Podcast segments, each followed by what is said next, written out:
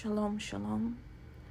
Um, I have a message from the Lord, and it's very clear. It's an instruction that every knee should bow during prayer uh, this tomorrow uh, noon. Uh, that's how I heard it. Every person should go into prayer noon and I was told to tell everybody. So please make sure you are in prayer at noon. At noon, be at prayer. Shalom, shalom.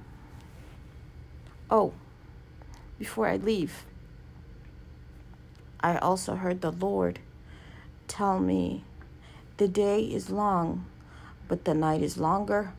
And for those, uh, I was given also a particular book in the Bible called Ezekiel.